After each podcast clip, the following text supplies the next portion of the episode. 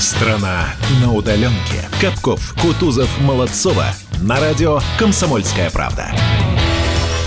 семь часов и три минуты. Доброе утро, страна на удаленке. Говорит тебе радио «Комсомольская правда». В студии с тобой сегодня в этот первое мая Александр Капков, Влад Кутузов и Светлана Молодцова. Первомайское доброе утро. Классно у тебя получилось.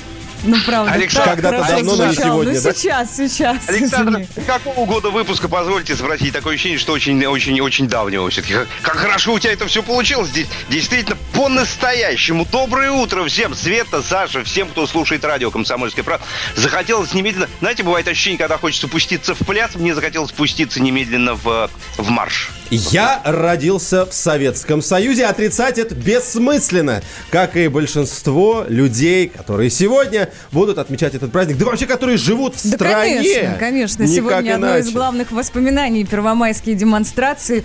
Слушай, я была очень маленькая, папа поднимал меня на плечи, и вот колонной, я у него на плечах, он, э, люди, знамена, флаги, мы выходили на первомайскую демонстрацию. Прекрасное было время. Да, сегодня первое мая, дорогие друзья, с чем мы вас, конечно, в первую очередь и поздравляем. Говорить о том, что сегодня пятница, абсолютно бессмысленно, потому что пятница у вас была вчера, сегодня у вас заслуженный выходной, так или иначе. Кстати, сегодня об этом будем говорить. Но давайте вначале, конечно, по традиции поприветствуем все друг друга. Доброе утро, все, вижу сообщения, особенно в Ютубе, подсоединяйтесь к этой трансляции. Ну и давайте напомним наши средства связи, которые вам сегодня, конечно же, пригодятся для того, чтобы попасть сюда к нам в эфир, а это будет очень нужно. Мы собираем одну большую первомайскую кампанию. Вы всегда на протяжении предстоящих трех часов можете, ну, во-первых, позвонить. Телефон прямого эфира восемь восемьсот двести ровно девяносто семь ноль два. Во-вторых, вы можете нам написать, собственно, как обычно, сегодняшний день не исключение. Номер WhatsApp и Viber плюс семь девятьсот шестьдесят семь двести ровно девяносто семь ноль два. Пишите. Про YouTube-трансляцию я вам уже говорил, лишь, не лишне будет напомнить, подключайтесь. Ну и Светины слова хочу немножко добавить. Это первомайское шествие, демонстрация, абсолютно не фигура речи. Мы на «Комсомольской правде» решили сделать свою эфирную демонстрацию. Радиоверсию практически демонстрации. И это очень легко. Смотрите, как это будет выглядеть. В любой момент времени можете написать, лучше написать а, на номер, который только что услышали, плюс семь девятьсот шестьдесят семь двести ровно девяносто семь ноль два. Пишите там свой привет, передаю работникам такого-то предприятия. От вас нам нужно только название места работы. Сразу после этого, ну не сразу прям написали и получилось. Нет, конечно же, после этого просто будьте уверены, что мы в традиционной манере выведем стройную колонну вашего коллектива на нашу главную Комсомольскую площадь. Мы будем Круто. Ее так называть, Круто. Если вы не против. Вот и все. Вот примерный план на а, ближайшие три часа, помимо того, что мы будем обсуждать темы. Влад? Слушайте, ну мало что мы выведем, мы потом и завести должны все-таки этих людей, правильно? Чтобы, чтобы, чтобы отдать место освободившейся друг другой ком. Ну, кстати, это не только предприятия, это могут быть фабрики, завод, фирмы, офисы и так. Любое, да, название вашей организации, любая ваша организация конечно, может конечно. Появиться сегодня на нашей площади. Даже и, ИП. Друзья, слушайте, я, да, я знаю, что есть, э, ну, скажем так, определенное количество людей, которые до сих пор не помнят, что сегодня за праздник. Давайте вот сразу. Значит, праздник весны и труда. Для всех, кто вдруг забыл, ну, будем надеяться, таких людей нет. Когда-то это был День международной солидарности трудящихся. Кстати, где-то он и остался, по-моему, в Казахстане. До сих пор он так называется. Могу путать сейчас. В общем, праздник весны и труда. С весной у нас сегодня прекрасно. Посмотрите за окно, там солнце потрясающее весеннее. С трудом по определенным причинам посложнее, но тем да, не менее. Да, как-то не задалось. Но, да, тем да, не да. менее, всех с первомаем. Ну что, полетели дальше? Да, наша Поехали. Колонна открывается, а мы идем к темам.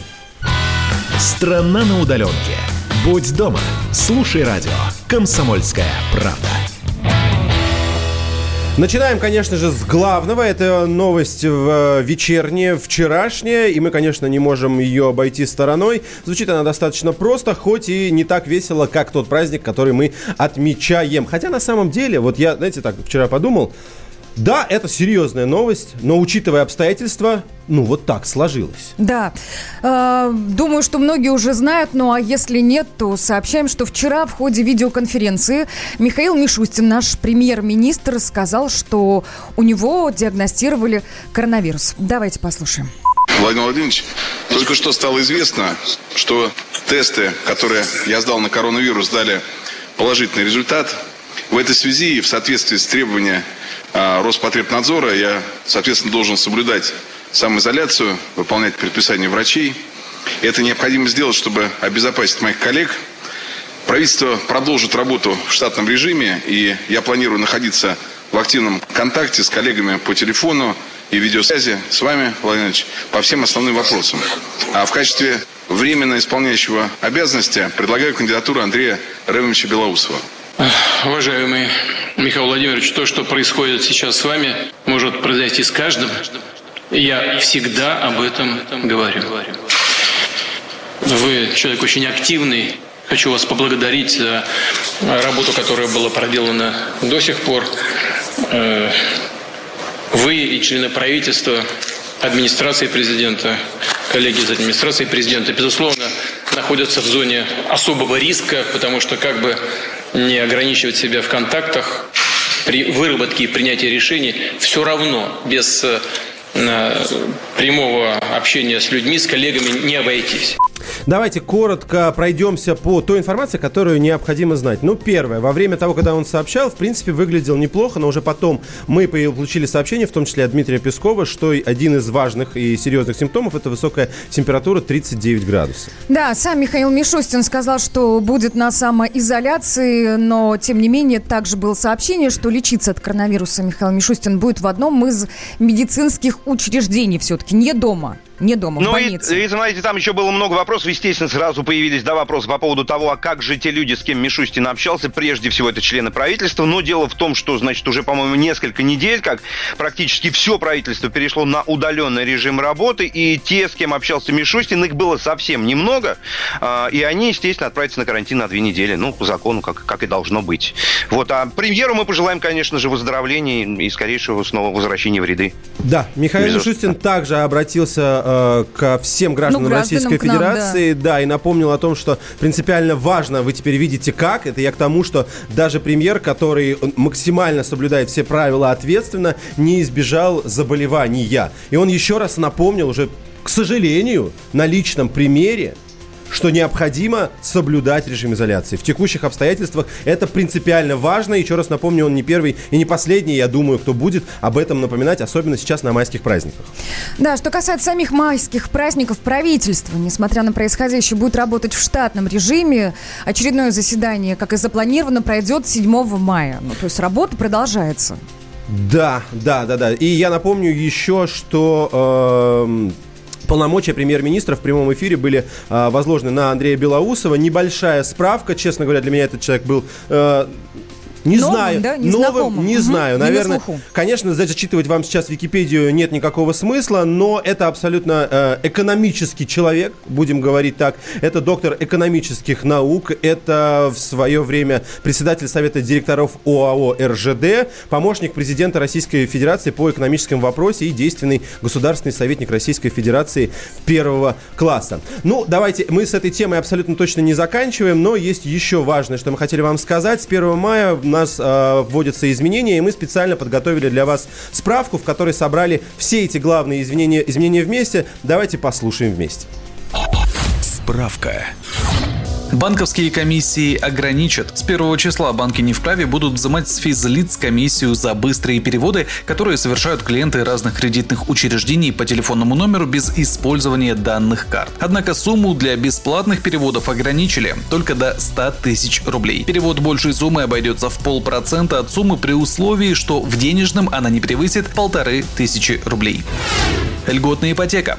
В апреле в России стартовала программа льготной ипотеки под шесть целых пять десятых процента сроком до двадцати лет. восемь миллионов рублей могут взять жители Москвы и области, а также Санкт-Петербурга. В других регионах дадут только до трех миллионов. Первоначальный взнос по программе двадцать процентов от суммы кредита, но президент Владимир Путин уже поручил правительству подготовить предложение по снижению его размера до пятнадцати процентов для семей с детьми. Подмосковным пенсионерам назначили доплату. Жители Подмосковья старше шестидесяти пяти лет с начала месяца будут получать доплату в одну тысячу рублей. Предполагается, что это будет ежемесячной выплатой. Претендовать на нее смогут лишь те, кто не работает, живет один и получает только страховую пенсию.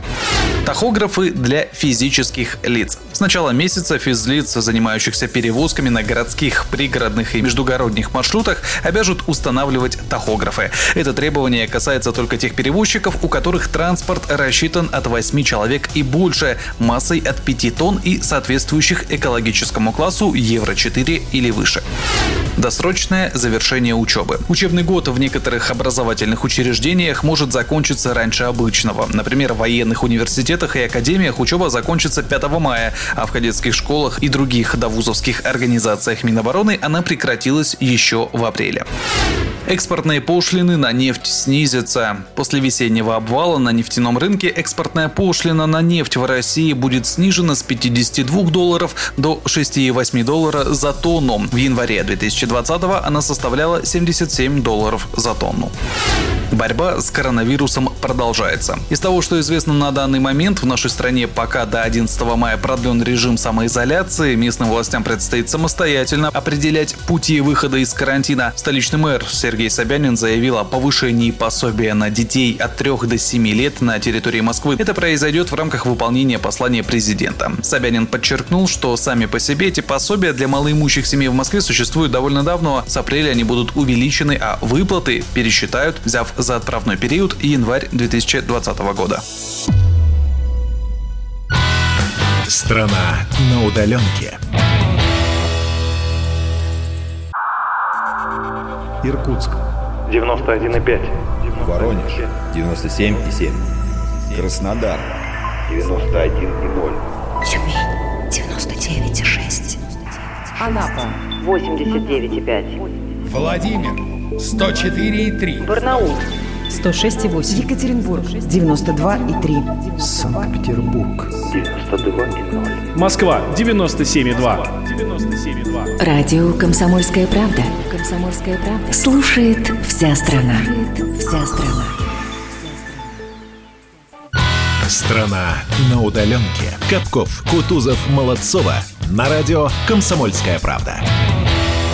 Ну что, привет, страна, еще раз, еще раз с праздником. Мы видим все ваши поздравления, особенно в Ютубе их сыпется довольно много. Всем нашим в Ютубе поздравительное первомайское ура. ура! Ну и давайте напомним о том, что мы для вас сегодня придумали. Да, сегодня на протяжении трех часов мы будем проводить такую виртуальную радиодемонстрацию. Для этого вам нужно, друзья, просто указать место работы, где вы трудитесь, отправить этот текст на номер плюс семь девятьсот шестьдесят семь двести ровно девяносто семь ноль два. И как только мы соберем колонну, мы все это выдадим в эфир. Да, не надо вам никуда выходить. Да, мы вы вас, сидите дома. Мы вас выведем, мы вас выведем, будьте уверены. Хорошо, все, это понятно, поэтому накидывайте, набрасывайте, обязательно сделаем. Давайте тогда пойдем дальше к теме. Э, что было вчера еще важного, Влад? Слушайте, ну я вот хочу вот о чем сказать по поводу, значит, вчерашнего выступления Мишустина, да, нашего премьера, о том, что он заболел, температура тридцать девять и так далее. Вот он с Путиным говорил, мы все это слышали сегодня. А, мне то, что он заболел, это, это плохо, еще раз пожелаем ему здоровья, но слушайте, а, хорошо, что это прозвучало не постфактум, и мы об этом узнали практически сразу, да, буквально там через час, как мне кажется. То mm. есть через очень маленькое количество времени, например, в моей семье, да, вот личный пример, где, слава богу, к проблеме коронавируса легкомысленно никто не относился и не относится. Но даже все м- мои семейные люди сказали, слушайте, ну если уж премьер, человек такого уровня заболел, наверняка соблюдая все меры предосторожности, давайте, наверное, мы и, и правда, и все майские еще дома просидим и никуда не пойдем. Не защищен думаю... никто. Вот о, о, чем и, о чем и речь, о чем и речь. Поэтому, друзья, майские майскими, длинные праздники длинными праздниками, весна весной, давайте сидеть дома все. Кстати, такое, по-моему, впервые произошло, когда мы узнали информацию не постфактум, когда, ну то есть заголовки не звучали так, что премьер России Мишустин заболел и госпитализирован. Нет. Если я правильно понял, вчера по информации врачи сказали, что нужна госпитализация. После этого было принято решение вот о том, чтобы ну, это обнародовать э, на видеосвязи с Владимиром Путиным. И только после этого уже началась вот эта вот вся процедура по э, медицинской э, изоляции. На самом деле хорошо, может быть, действительно кто-то задумается... увидев, да, как и э, люди такого уровня э, подвержены вирусу, подвержены опасности и, может быть, останутся дома. Тем не менее, вчера Владимир Путин встречался с волонтерами. Это тема, которая достаточно важная. Почему-то порой э, в общественном сознании она проходит мимо, но мы прекрасно понимаем, что не только врачи у нас герои, но и большое количество людей, которые не проходят, в принципе, стороной эту ситуацию, а своим личным примером. То есть для кого-то это вообще э, смысл жизни. Есть частные примеры, когда спортсмены идут работать э, грузчиками или на кассу, или куда-то волонтерами. Кто-то идет прямо в медицинские учреждения. Ну а есть люди, которые, в принципе, ставят это главной целью своей жизни, те самые волонтеры. И важность того, что они делают, ну, никак нельзя переоценить, только лишь потому, что Владимир Путин с ними встречается и говорит им огромное спасибо, и обсуждает им детали их работы, и всячески помогает. Давайте посмотрим. Волонтеры, сотрудники эн ка о проявляют себя достойно, как мощная, созидательная, жизнеутверждающая сила. Вы взяли на себя колоссальный объем задач. Хотел бы обратиться к руководителям регионов и муниципалитетов. Волонтеры и эн ка о – наши самые надежные партнеры и единомышленники. И им нужно оказывать необходимое содействие. И не только сейчас, в нынешней экстраординарной ситуации, а всегда, при любых обстоятельствах, потому что от волонтеров, от тех людей, которые трудятся в некоммерческих организациях, от их энергии и гражданской инициативы во многом зависит решение сегодняшних и даже долгосрочных задач, которые стоят перед нашей страной. Ваш труд, энергия, доброта нужны нам всегда, уважаемые друзья. Всегда. Еще раз огромное вам спасибо. Как мы и договорились, сделаем все необходимое, чтобы сохранить ваши коллективы, дополнительно помочь тем, кто работает в сложных условиях. И, конечно, будем создавать долгосрочные, стабильные условия для вашей деятельности, для расширения вашего участия в жизни страны. Ну или вот у меня еще есть и свежего, я, поскольку автомобилист, недавно увидел и был поражен. А, вы знаете такой ралли Silk, Silk, Silkway, Silkway Нет, шел, sorry, шелковый путь, который mm-hmm. после Дакара появился. Понятное дело, что все спортивные мероприятия отменены. Так вот, даже они переквалифицировались в вот эту волонтерскую работу и уже доставляют из Китая средства защиты вместе с Министерством обороны нашим врачам военным. Вот я, я не знаю, как они это устроили, но просто вот все понимают, что сейчас никакой другой вещи нет. И раллисты, которые такие, единственное, что мы умеем, мы умеем организовывать ралли. Им говорят, сейчас это не надо. Мы такие, хорошо, а ну, нам же через Китай mm-hmm. идет. Они говорят, хорошо, тогда мы налаживаем, грубо говоря, вот на нашем маршруте, который мы знаем, об, как, об, как облупленный, доставку необходимых средств. Ну, то есть вот просто, чтобы вы понимали масштабы. Мы, кстати, наблюдаем удивительную историю, когда и весь мир сплотился, да, вот в, в борьбе, и каждый в частности. Ведь есть помимо компаний еще и отдельные личности. Это просто люди, обычные граждане, которые записываются в волонтеры, которые идут в волонтерское движение и просто своими силами пытаются помогать. Так, давайте по поводу волонтерского движения отдельно поговорим. С нами на связи Ольга Неграш, менеджер программы корпоративного волонтерства «Комбинат добра». Это все в Заполярном филиале Норникеля. Ольга, здравствуйте. Доброе утро. Добрый день. Расскажите, Ольга, пожалуйста, доброе, доброе нам утро. Про вас. Про вашу организацию, про то, как вы э, пришли к мысли, что нужно, э, ну, как сказать, сформировать, да, некое волонтерское движение, с чего все начиналось и э, как вы сейчас работаете? Наша программа корпоративного волонтерства «Комбинат добра» стартовала пять лет назад, в две тысячи пятнадцатом году. В принципе, в компании работает много активных людей с активной жизненной позицией, неравнодушных. И с тем, чтобы дать им возможность проявить себя каким-то образом с пользой для других людей, для того, чтобы они объединились, у нас заработала программа «Комбинат добра». И в настоящее время, учитывая то, что сейчас практически все города находятся в самоизоляции, наши волонтеры немного, скажем так, Не, не то, чтобы они э, сбавили свою деятельность, они ее перенаправили немного в другое русло. То есть они помогали детям в детдомах, пожилым людям. В настоящее время у нас волонтеры э, шьют маски, э, помогают доставлять продуктовые наборы людям, которые находятся в самоизоляции, пожилым людям. А есть у нас также группа ребят, которые э, занимаются больничной клоунадой. Вот сейчас они тоже в онлайн э, формат свою деятельность немного перенаправили. И в помощь тем родителям, которые находятся э, с детьми в самоизоляции, они записывают сказки, читают эти сказки, публикуют их в соцсетях. Ну, то есть ведется очень такая активная, обширная работа. Сейчас в преддверии девятого мая также будет помогать ветеранам. Да, вот. Ольга, а скажите, пожалуйста, вот э, если я правильно понимаю, вы же входите в список тех, кто может рассчитывать на помощь государства, да? А вот на что эти деньги, собственно, пойдут? Можно прям вот узнать поконкретнее, может, по пунктам прям? Про какие деньги мы именно сейчас говорим? Про деньги, направленные на развитие нашей программы корпоративного волонтерства. Давайте несколько иначе спрошу. Наверняка есть определенные сложности, Оль. Вам кто-то помогает? Может быть, есть спонсоры? Как реагируют компании на ваше движение, если вы запрашиваете определенную помощь? Ну, это движение, собственно говоря, оно инициировано компанией, и компания его, конечно же, поддерживает. То есть это программа, которая, в которой задействованы сотрудники компании, которых поддерживает сама компания. Mm-hmm. Здесь у нас самое, что ни на есть, замечательная поддержка своих сотрудников со стороны Норникеля. Это полностью корпоративное волонтерство. При этом, как я понимаю, что оно настолько корпоративное, ну, я имею в виду, Норникель просто берем, уровень mm-hmm. таков, mm-hmm. что государство реально может опереться на это волонтерство. То есть это не общественная организация там-то и там-то. Это огромная компания, которая платит большие, да, большие налоги, это которая занимается важным делом, но при, помимо того, что она занимается Норникелем, а, но помимо этого mm-hmm. еще и делает огромную социальную работу.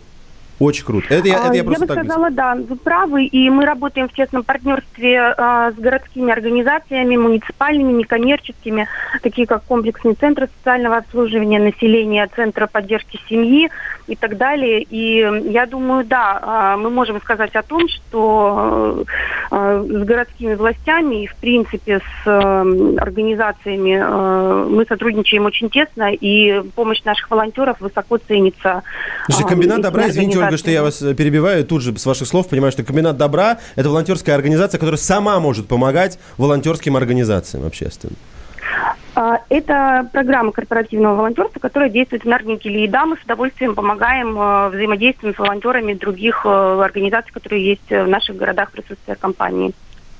Да, спасибо большое. С нами на связи был менеджер программы корпоративного волонтерства «Комбинат Добра». Это заполярный филиал Норникеля Ольга Неграш. Вот так это выглядит. И, конечно, сейчас на них в том числе э, сваливается большая ответственность. И что самое важное, необходимость этих людей, ну, просто для меня настолько очевидна.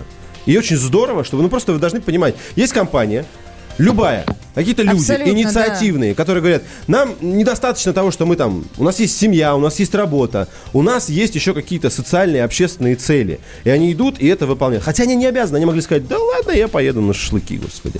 В мае, на, на майские отдохну. В современных условиях ресурса на то, чтобы заниматься еще общественной деятельностью, конечно, может не хватать. Но дело, которое делают сейчас волонтеры, оно настолько важное, что, мне кажется, многим компаниям стоит взять пример. Мы вот действительно зна... же взять пример. Да. Влад, хотел сказать? Да, слушайте, да, я хотел сказать, что самое интересное, ну, по понятным причинам, что ведь совсем недавно вот такого размаха в волонтерском движении не было. Удивительно, да, что это происходит прямо сейчас. Но действительно, скажу стандартную фразу, ну, правда, ведь насколько все сильно сплотились и насколько сильно готовы все друг другу помочь. Вот в таких очень, очень действительно больших масштабах. Это очень серьезное дело. Это, ну, это правда круто, правда круто. Читала, да. читала форум, простите, добавлю, э, зачастую компании помогают волонтерам, а чего точно не хватает, это вот на многих форумах э, волонтерских проходит такой красной нитью, бензина и скидок в магазинах. Это вот две вещи, которые они вот прям просят и практически вот открытым текстом говорят, сделайте, пожалуйста. Но будем надеяться, что худо-бедно будет на это реакция и поможем и мы волонтерам тоже. Страна на удаленке.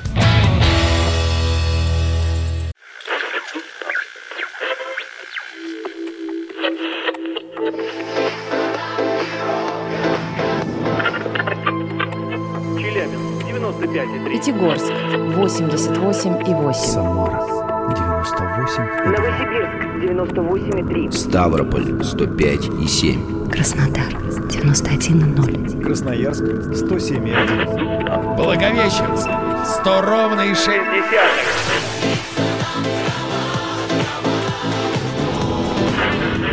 десятых. Санкт-Петербург девяносто два и ноль. Москва девяносто семь и два.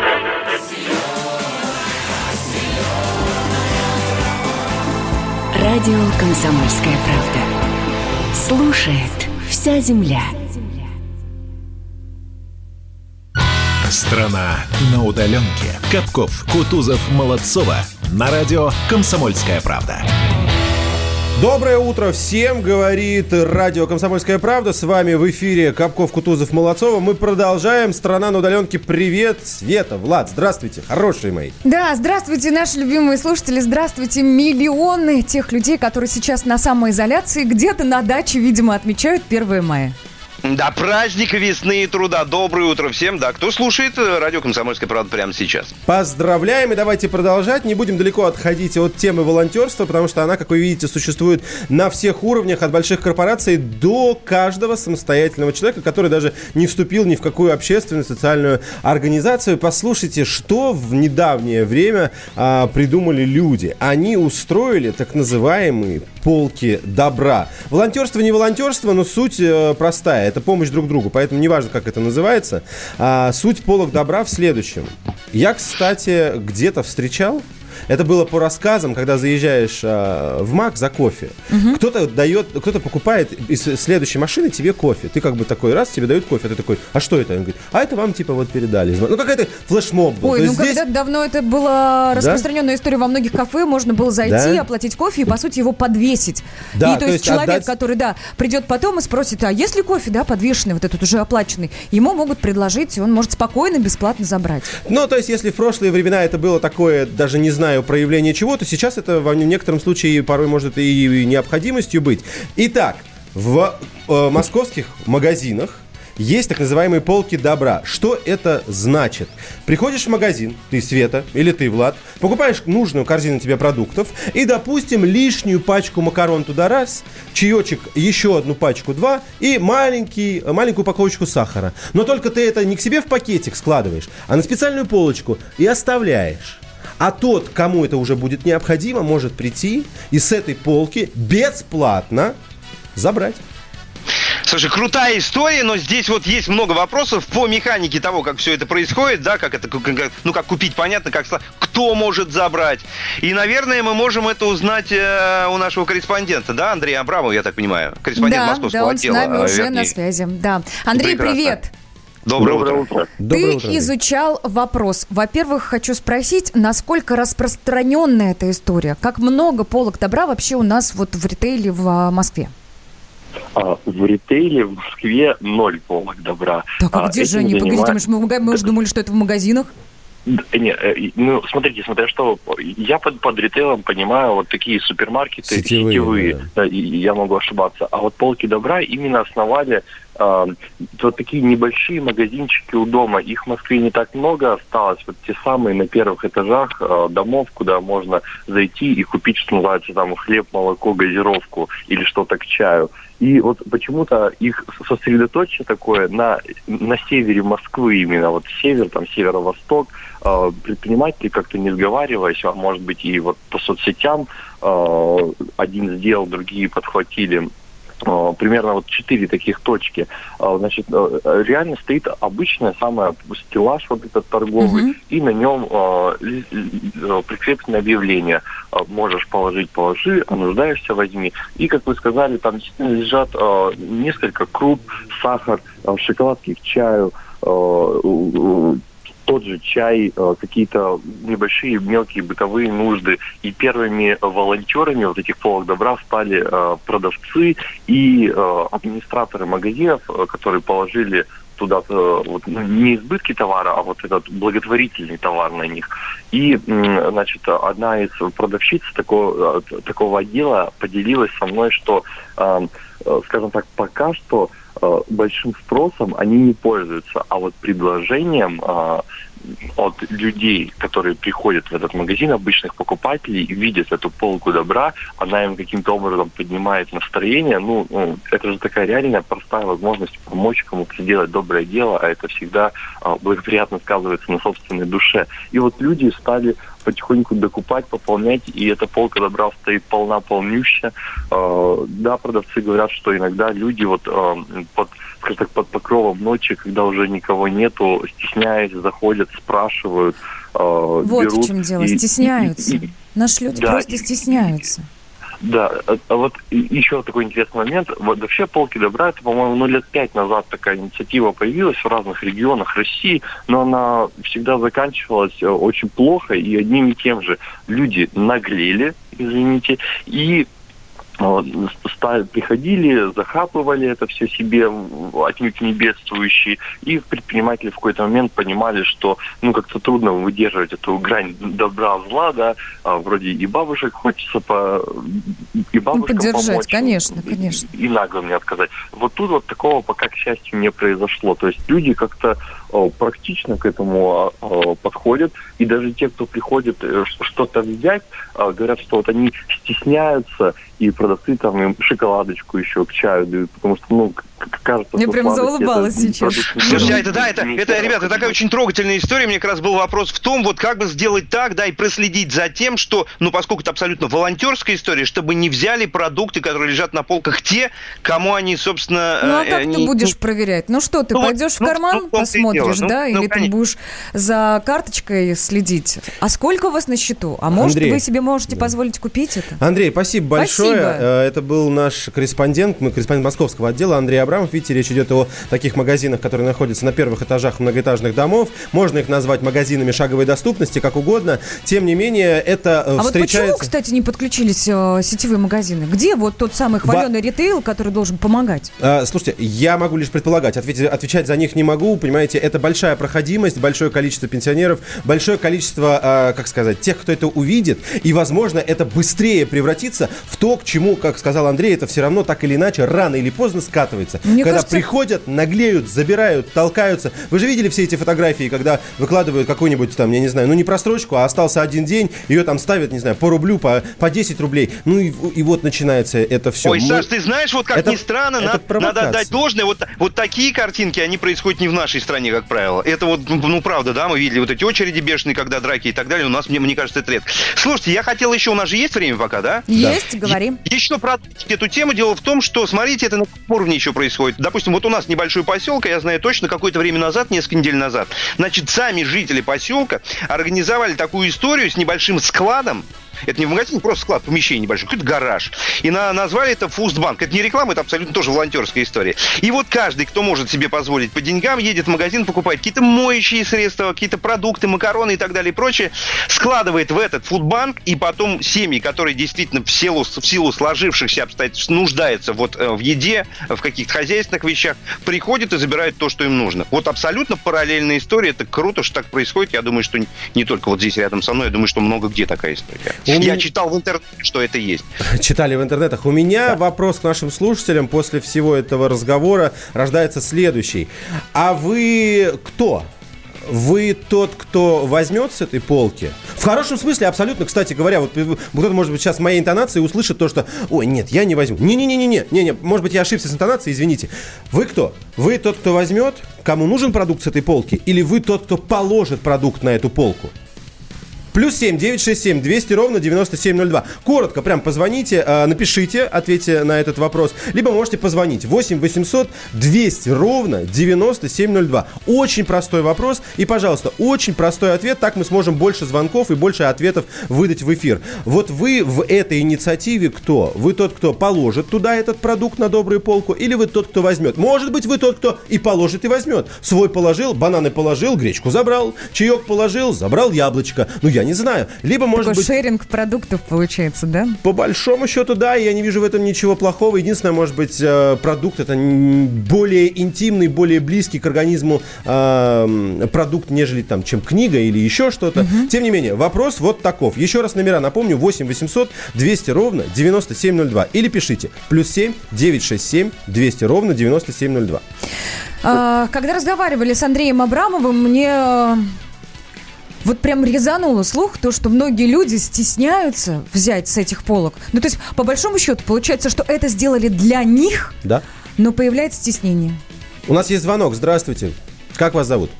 Доброе утро, Антон зовут. Антон, здравствуйте. Вы, вы тот, кто положит туда продукт, тот, кто возьмет, или третий вариант какой-то свой? Да нет, скорее я туда положу, чем возьму. Но знаете, я хотел про другое рассказать. Вот я такую ситуацию наблюдал, у нас тоже в магазине есть такая полочка добра. Вы стояли в очереди, и за соседней кассой бабушка, по- по-моему, сахар покупала, либо мука, что-то такое белое. Вот, мелочевку собирала, рассчитывалась, ей продавщица говорит, он там, говорит, есть, возьмите и не покупайте. Она говорит, да нет, есть люди, кому нужней. Спасибо, спасибо. Я даже, не, я даже не хочу комментировать. Очень показательно. Боже. Очень показательно и прямо отвечает на мой вопрос.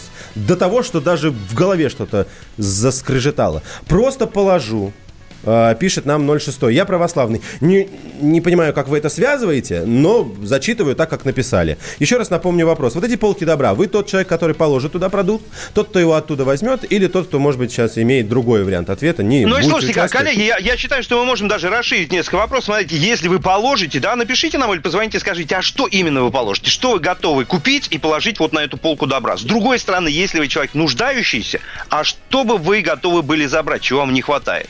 Да?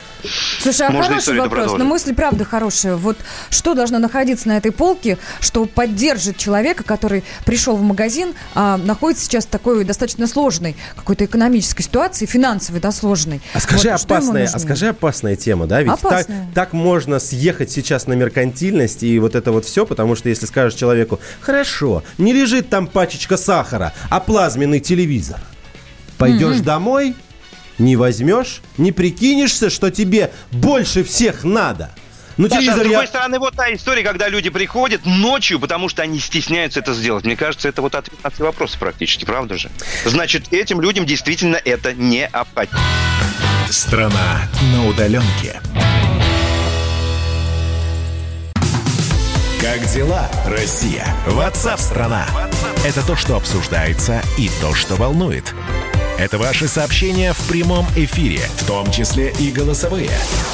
Каждый день с одиннадцати до пятнадцати часов с Михаилом Антоновым. Эфир открыт для всех. Включайтесь. Радио «Комсомольская правда». Радио про настоящее. Страна на удаленке. Капков, Кутузов, Молодцова. На радио «Комсомольская правда». Ну что, давайте еще несколько звонков и несколько сообщений по этой теме. Она достаточно, э, я смотрю, зацепила вас. Я вижу сообщения. Сейчас перейду э, к зачитыванию этих сообщений. Прежде лишь напомню и саму тему, и... номера телефонов. Полки добра, так называемые, которые мы только что обсудили, выглядят так. Любой человек может оставить на полке близлежащего магазина на первом этаже дома продукт, и человек, который нуждается в этом продукте, может к этой полке подойти и абсолютно бесплатно его забрать. Вопрос очень простой. Вы тот человек, который положит продукт на эту полку, вы тот человек, который возьмет продукт с этой полки, или, возможно, у вас есть третий вариант ответа. Так, телефон прямого эфира восемь восемьсот двести ровно девяносто семь ноль два. Уже сейчас можно набирать эти цифры, вы попадете в эфир. WhatsApp и Viber тоже у нас имеется. Плюс семь девятьсот шестьдесят семь двести ровно девяносто семь ноль два. Ну и давайте к сообщениям перейдем. Коллеги, я вот человек сентиментальный, но вот здесь я совсем на грани уже нахожусь, потому что, послушайте, я пенсионерка, пенсия восемь тысяч семьсот, но я каждый год делаю подписку газет для дома престарелых и часто покупаю шоколадки и просто даю кому нужнее. А вот паёк внучки из школы я забрала. Дочь сказала пойти и получить. Григорий ну... Хрущев пишет нам в Ютубе. Я прошу продавцов магазина, чтобы нуждающим... нуждающимся была польза при покупке. И мне не жалко, возможно, сдачи оставить рублей сто или двести. восемь восемьсот двести ровно девяносто семь ноль два. Доброе утро, Ольга. Доброе.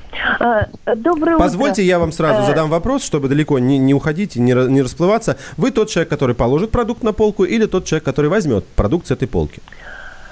Я возьму, и если там есть то, что мне надо, и положу свое... то, что я могу положить. Ольга, тогда э... вам, вам встречный вопрос. Вот те люди, а мы знаем, что они есть, которые стесняются взять оттуда продукт. Что вы им можете сказать? Э, ну, это лживые люди. Это лживые. Почему вы так считаете? А, потому что что такое стеснение? Если тебе надо, бери. Если ты можешь, положи. Это закрытые люди, которые боятся, что о них плохо подумают. Спасибо большое, спасибо. Не знаете вот этот ответ, что напоминает? Что? Вы знаете, что разница между глупцом и мудрецом э, очень незначительная. Если глупцу указать на гору и сказать, что это такое, он ответит, это просто гора. А если мудрецу указать на гору и задать ему тот же самый вопрос, знаете, что он ответит? Что ответит? Это просто гора. И только человек, который находится посередине между ними, будет выдумывать, говорить, что это какая-то порода, песчаник, он здесь две тысячи лет и все-все-все остальное. Вот здесь то же самое, это очень просто. Это просто, если тебе нужно, бери. Если можешь... Не нужно, не бери. И, не да, бери. Можешь, Если можешь купи. Положи. Не можешь, не положи. Еще один телефонный звонок у нас имеется. Владимир с нами на связи. Владимир, здравствуйте. Здравствуйте. Расскажите вот свою позицию, опишите, я пожалуйста. Бы, я бы с таким удовольствием положил на эту полку бутылку водки. Интересный потому что выбор. Праздников много. Угу. И кому надо, вот чтобы, ну, до того уже надоел этот коронавирус, взял бы эту бутылку водки и спокойно бы отпраздновал и первомайские праздники, и девятое мая. Вопрос. Тут же вопрос. Не боитесь, что она пойдет кому-то на вред? Человек, который, возможно, не должен это сделать, не совладает с собой, не имеет достаточного чи- силы воли, и она ему пойдет во вред. Я понимаю, что она может действительно там и не пойти во вред, а может и пойти. Не боитесь? Да, я хочу... Мы же разговариваем как взрослые люди. Да, конечно. Поэтому я по-взрослому и говорю. Никому она Влад... не пойдет. Владимир, смотрите, ну действительно, давайте как взрослые люди, да, правда, не очень в семь пятьдесят обсуждать такие темы, но раз начали, а вы действительно считаете, что это вот какое-то облегчение, спасение, выход из ситуации и вот...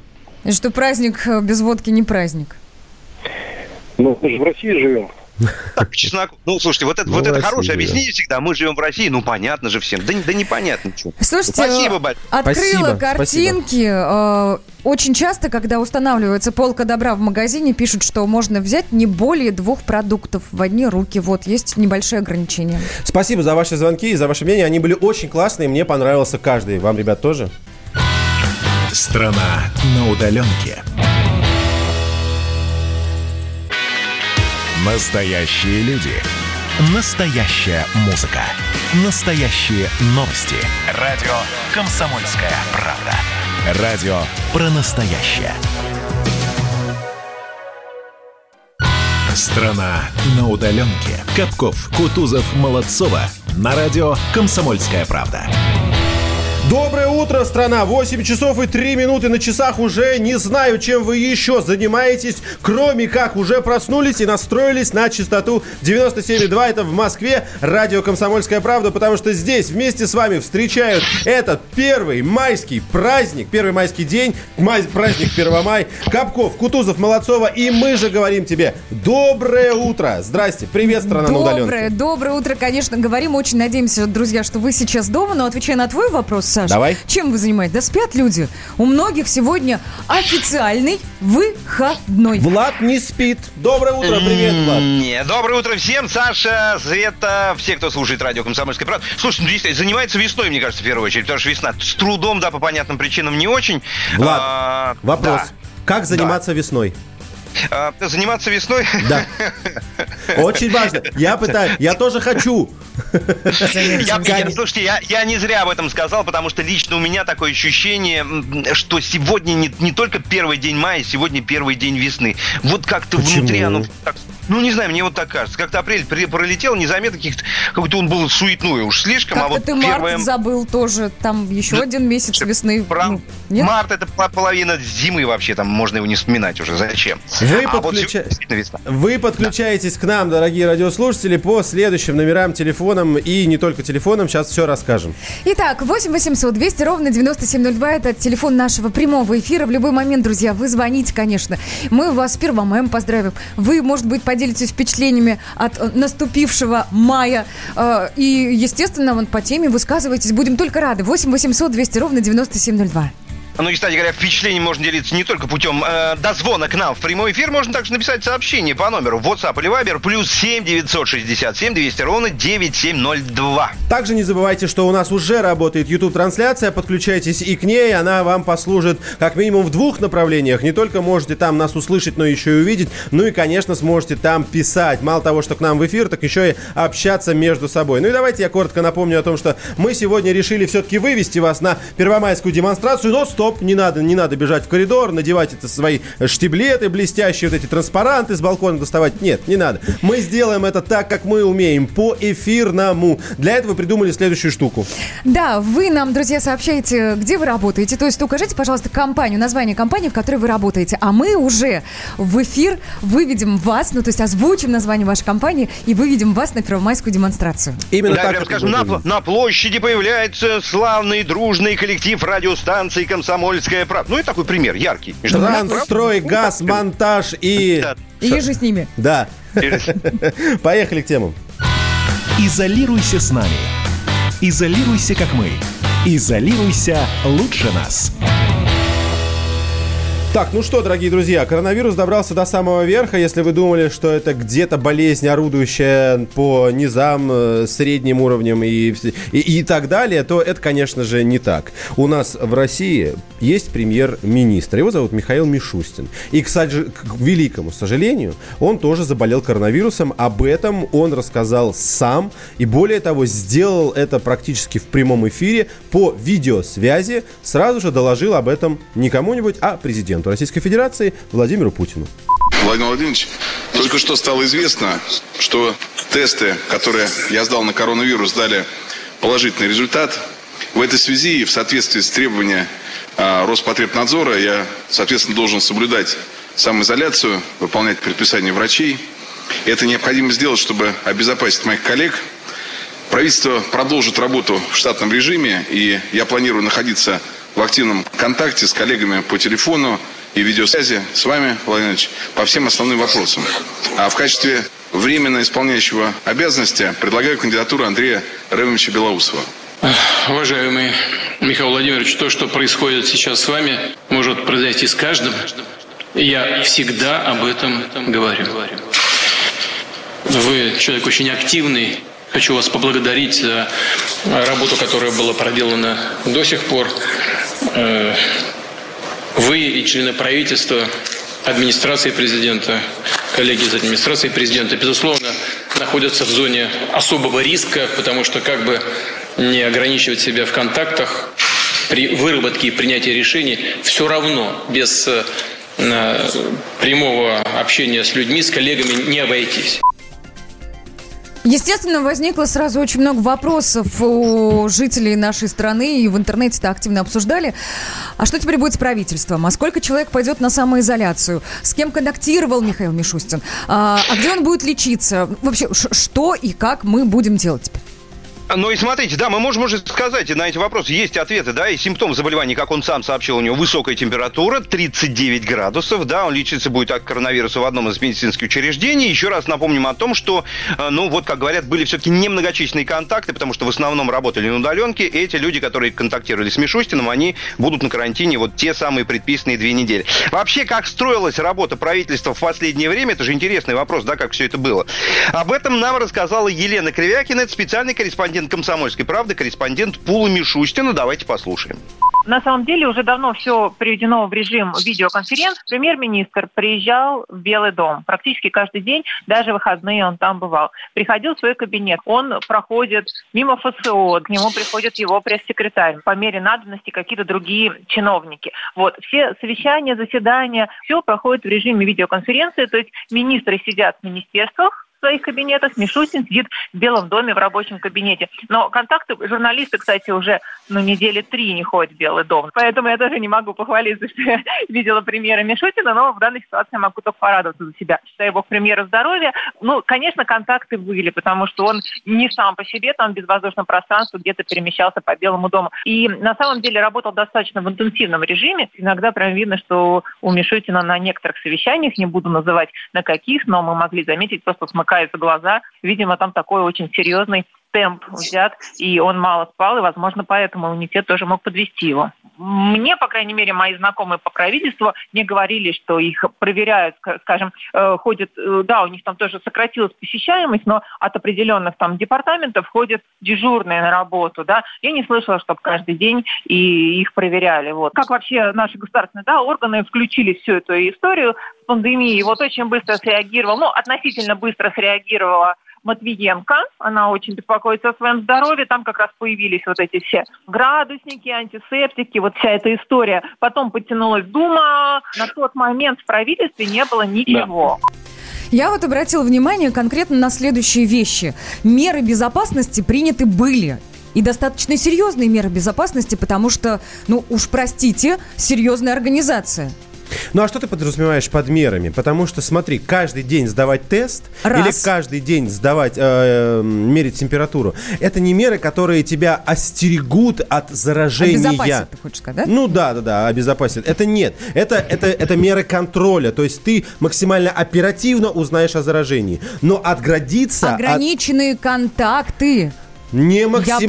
Я про это тоже говорю. Ну да, но мы, мы лично я понимаю и вижу сейчас, что такого уровня человек не может максимально себя а- а- оградить от людей. Как минимум, вот нам корреспондент сказал, что охранник, водитель, э- пресс-секретарь — это те люди, которые вот находятся в непосредственной близости. Влад. Да, я хочу сказать, смотрите, не забывайте, пожалуйста, о том, и свидетельствует об этом огромное количество специалистов и вирусологов, которые в том числе и у нас практически каждое утро выступают. Все-таки вирус, э, не хочу говорить загадочный, но он все-таки странный, да, и об этом говорят все, потому что есть куча примеров, когда первый тест показывает отрицательный результат, второй тоже, а третий положительный, либо наоборот.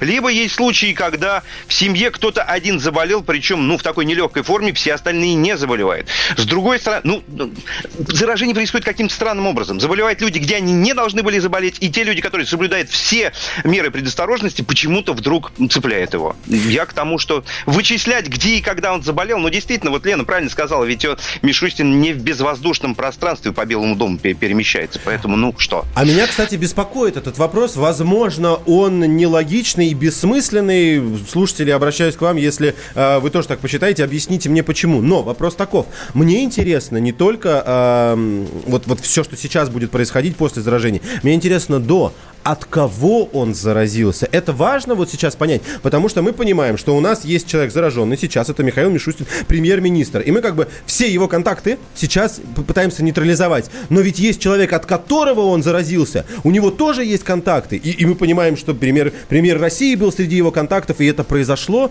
Мне кажется, это принципиально важным. Единственное, что я здесь допускаю, что, наверное, почти невозможно его найти.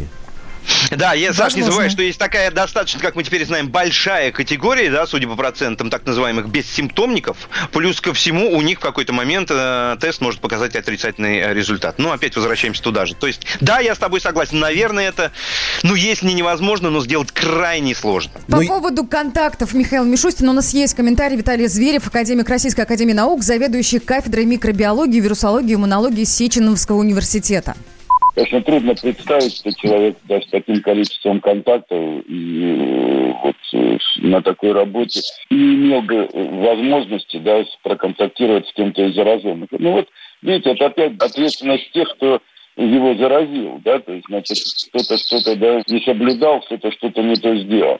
Но я думаю, что шансы такие хорошие, то есть он человек, ну, по крайней мере, внешне, я же не знаю, но человек здоровый, и шансы, я думаю, где-то процентов, ну, на хороший исход девяносто, больше девяносто процентов, потому что мы знаем, что большинство людей все-таки переносит это в легкой форме, больше шестьдесят процентов, даже вот утверждаю, что может быть и семьдесят процентов. Но я думаю, что у него будет хорошая медицинская поддержка, поэтому я думаю, что он справится.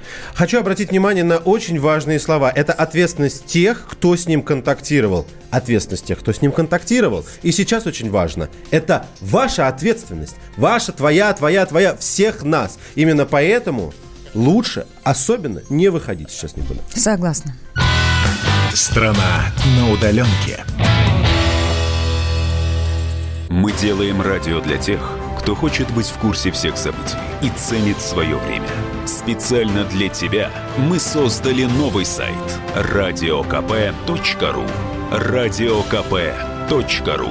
Подкасты, видеотрансляции студии, текстовые версии лучших программ. Слушай, смотри, читай. Политика, экономика, бизнес, технологии, наука. Все новости, все темы, все точки зрения на новом сайте радио ка пэ точка ру. Страна на удаленке. Капков, Кутузов, Молодцова. На радио «Комсомольская правда». Но не думайте, конечно, что теперь мы остаемся без премьер-министра. Во-первых, он сам сказал, что остается на связи, на видеосвязи по телефону со своими коллегами. Тем не менее, исполняющий обязанности назначен. И вот как его зовут. Да, зовут его Андрей Белоусов. Действительно, полномочия премьер-министра в прямом эфире были переданы. Да? Владимир Путин это принял, указ уже подписан. И Андрей Через Белоусов уже да, да, да, вчера, да, да, начинает свою работу. Давайте так. Вопрос. Я вам коротко говорил в начале часа о том, кто такой э, Андрей Белоусов, но давайте послушаем нашего специалиста Михаила Делягина, это экономист, это наш ведущий радио «Комсомольская правда». Вот что он нам расскажет. Ничего экстраординарного ждать не надо, никаких революций ждать не надо. Нормально будет идти работа правительства, ну, по крайней мере, так же, как она и шла. Белоусов э, первый заместитель премьер-министра, причем он имеет колоссальный административный опыт, очень длительный. Он, так сказать, в шестом году стал замминистра экономического развития, тогда Грефа, и вот уже, значит, четырнадцать лет занимает очень высокие позиции, а, потому что он, он работал, значит, директором Департамента экономики и финансов аппарата правительства. Потом он э, стал министром экономического развития. Потом он был помощником президента России по экономике. Вместо Набиуллиной последние две должности занимал. Помимо того, что он очень успешный чиновник, он является лучшим российским макроэкономистом, по крайней мере, являлся до того, когда ушел на госслужбу. Ну, я думаю, что и сейчас остается. То есть он прекрасно понимает, что он делает и зачем. Он человек аппаратно грамотный. То есть он понимает, что исполняющий обязанности это не премьер. Поэтому он будет проводить ту политику, которую, как ему кажется, как он думает, проводил бы Мишустин. А Мишустин он тоже знает достаточно хорошо. Так что я не думаю, что нам стоит, так сказать, ждать каких-то чрезвычайных событий, что будут какие-то резкие действия. Я должен отметить два момента. Во-первых, мы видим точно, что, как сказать, набор, набор навыков, набор опытного портфеля, если хотите, можно так назвать, mm-hmm. у человека абсолютно... Человек находится на своем месте. Вот мы не увидели человека, про которого мы можем задать сами себе вопрос... Э- А почему?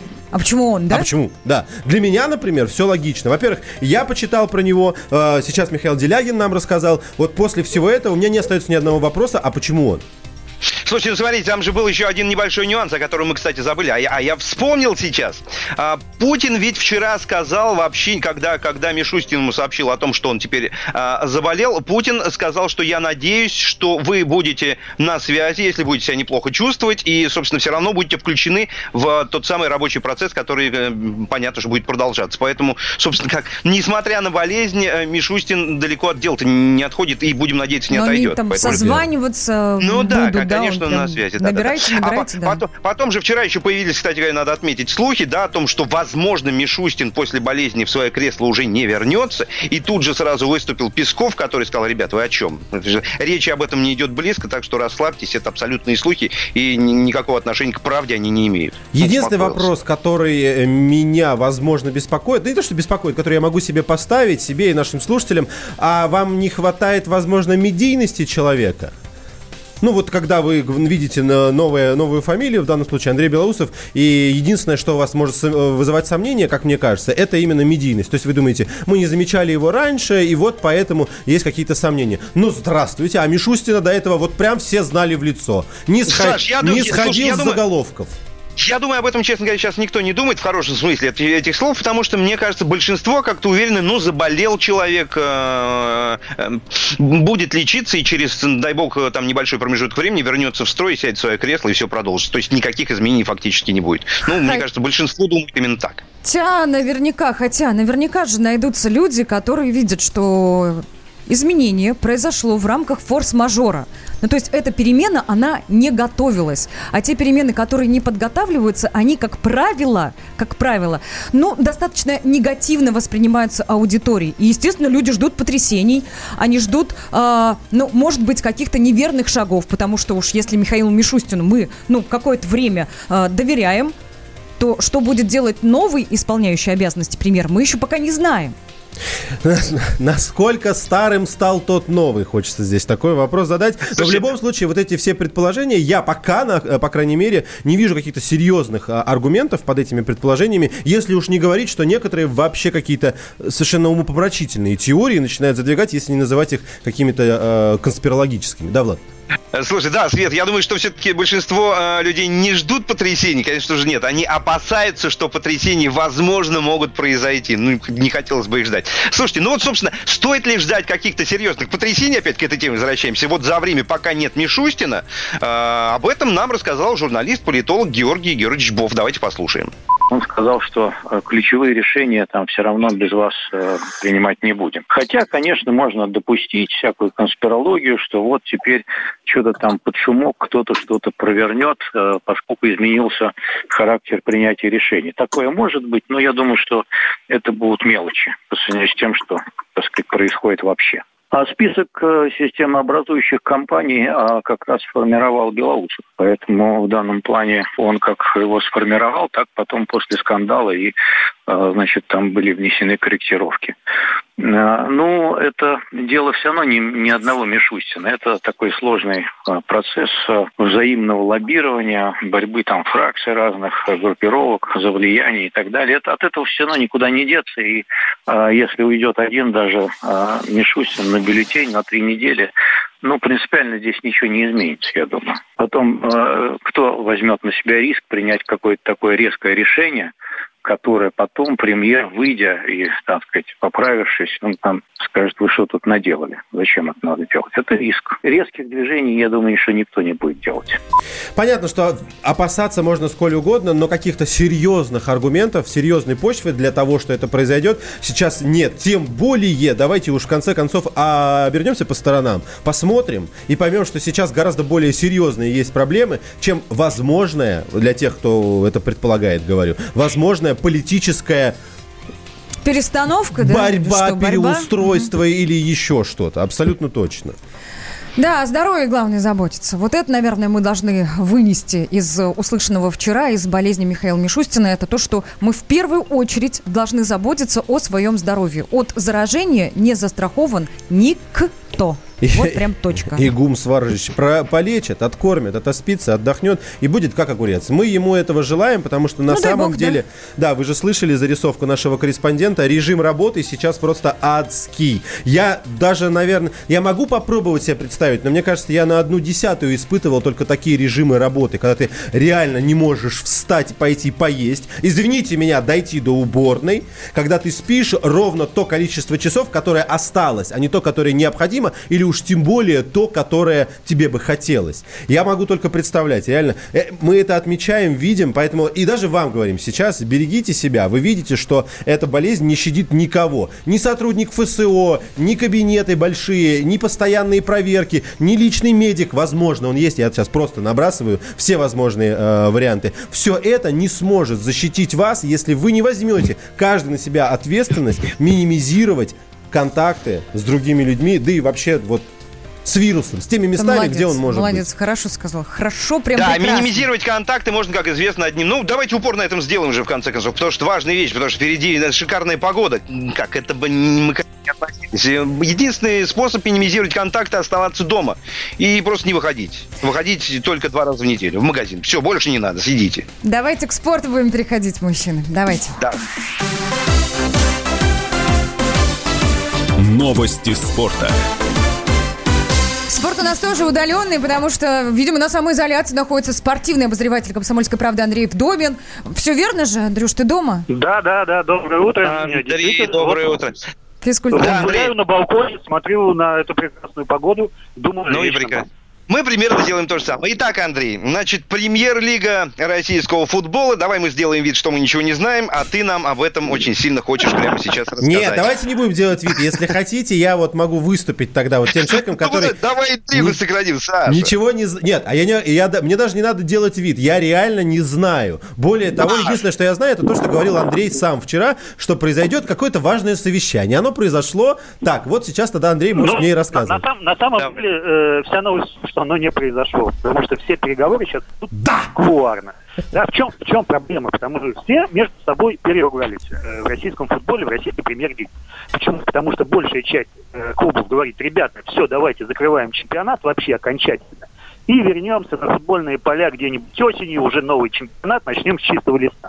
А сейчас, как вот мы в марте остановились, давайте там всем медали так распределим, а самое главное, пусть никто у нас не вылетает в низшую лигу, как у нас, ну, собирались, да, и возьмем там еще две остальные команды, расширим премьер-лигу до восемнадцати команд, и с весны, ой, с осени давайте вот дальше будем играть замечательно и все. А другая часть клуба говорит: что, обалдели, что ли? А как же, а как же наш «Зенит» говорит: мы же не будем, э, мы же не станем чемпионами, да, настоящими чемпионами. Нас потом этим чемпионством... Э, ли, да заклюют, конечно. Угу. Да, будут говорить, что это попрекать всю жизнь оставшуюся.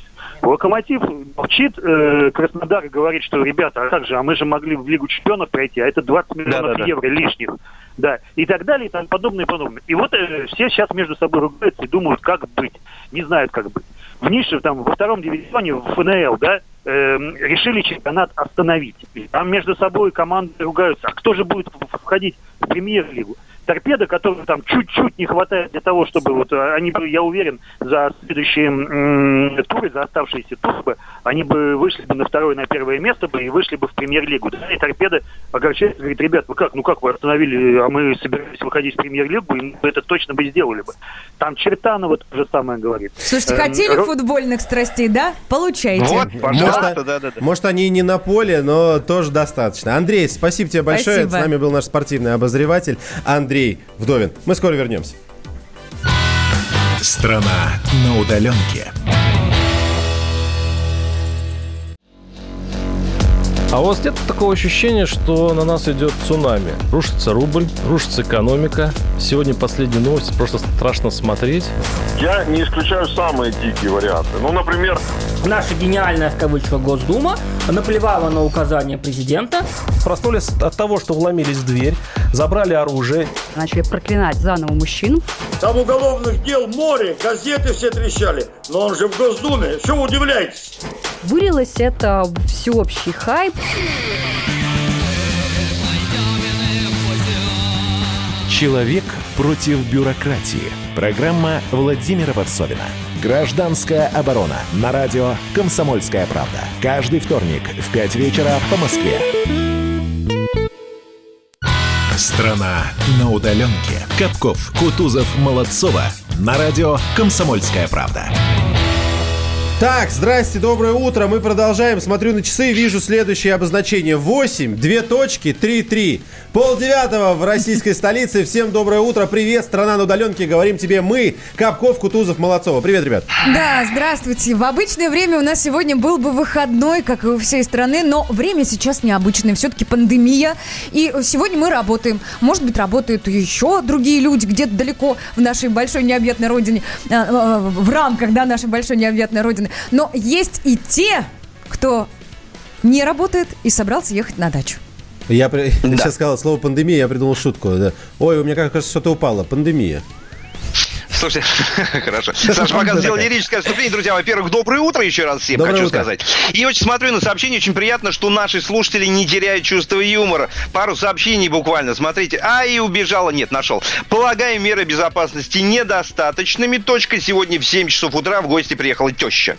Вот Ой, такое сообщение. У человека. И, и, да. Уж извините, уж извините, пару слов о себе. Кутузова оставили дома. Старикам везде у нас почет. Здесь обильный смех должен мы быть, бережем, конечно. Мы бережем, мы бережем его. Спасибо. Бережем. Спасибо, очень, очень тронут был, спасибо большое. Так, ну что, я вчера смотрел на карту, сейчас, конечно, никаких пробок не наблюдаю, но вчера они были, наверное, за последний месяц самыми большими. Единственное, что стоит отметить, большинство из них было сконцентрировано уже в Московской области, хотя Света мне говорит, что у нас и на Трешке, и здесь по Влитным магистралям, в том числе на Кутузовском, народ толкался, ехал, но толкался. А вот я, например, точно видел э, Ленинградка, Новая Рига и Новорязанка, три направления прям запомнил наизусть. Вот там, да, там были отмечены какие-то аварии, но все равно они же там неспроста получились. Просто, наверное, народ отвык от того, что есть еще люди на дороге, кроме них.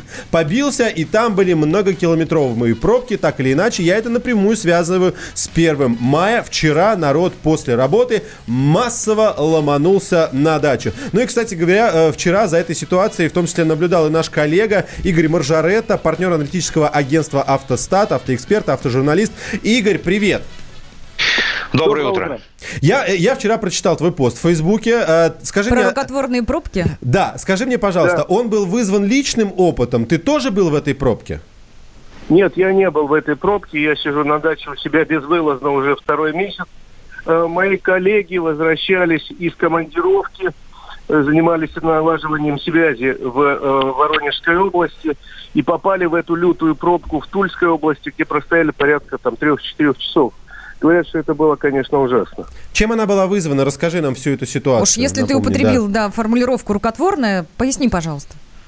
Поясняю. К сожалению, организация вызвана, потому что Тульская область ввела со вчерашнего дня пропускную систему, причем пропускную систему распространила не только на тех, кто въезжает в Тульскую область и выезжает там из Тульской области, но и на транзитников, которые проезжают через территорию области, а как минимум две главнейшие федеральные дороги, ведущие на юг, это эм два Крым и эм четыре Дон, проходят через территории этой области. Были организованы посты э, полицейских, где проверяли наличие пропусков и мерили температуру. Mm-hmm. Я понимаю, что это дело очень важное и нужное, но, э, во-первых, я не очень понимаю, каким образом э, решение э, региональных властей распространяется на две федеральные трассы и транзитный поток. То есть, понимаете, если речь идет о тех людях, которые въезжают там в Тулу, съезжают с федеральной трассы, это все понятно. Но если человек едет, условно говоря,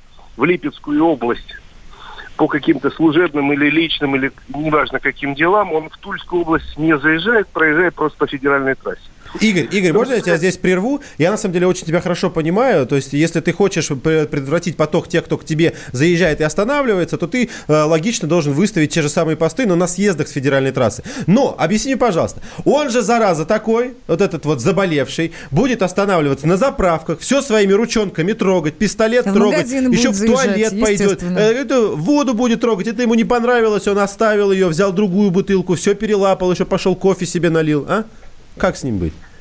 С этой стороны, да. Но с другой стороны, можно организовать на самих заправках, тем более, что их там не миллион на трассе, дополнительные меры по безопасности, по инфекционной, там, поставить э, резервуар с жидкостью. Ну, санитайзеры, перчатки да. выдавать, как минимум, да? Перчатки и так далее. Или, собственно, говорит, ребята, если вот немедленно вам надо заправиться, пожалуйста, вот с соблюдением всех мер. Но вообще вот у нас территория в области сто километров, там дальше в Липецке и заправляйтесь. То есть, понимаете, они наступили на те же самые грабли, которые... Э, не научили людей. Помните, пятнадцатого, что ли, апреля в Москве и Московской области, когда вводили э, карантинные меры и пропускную систему, да. тоже были жуткие пробки на въезде в Москву. И в автомобильной, и в метро, да, была история. Слушай... Тогда пришло понимание, что нужно проверять в электронном виде пропуска, во-первых, а э, во-вторых, если в ручном режиме, то делать выборочно, потому что остановка на посту ГАИ каждой машины, проверка пропуска, проверка температуры – это угроза для тех людей, которые проводят эту самую проверку, просто чудовищно. Вот вы сказали о тех людях, которые вот дышат на нашей заправке и чихают. Они же таким же образом чихают и дышат на посту, проверя... где их проверяют. Да. И вот... разносчиком заразы становится проверяющий.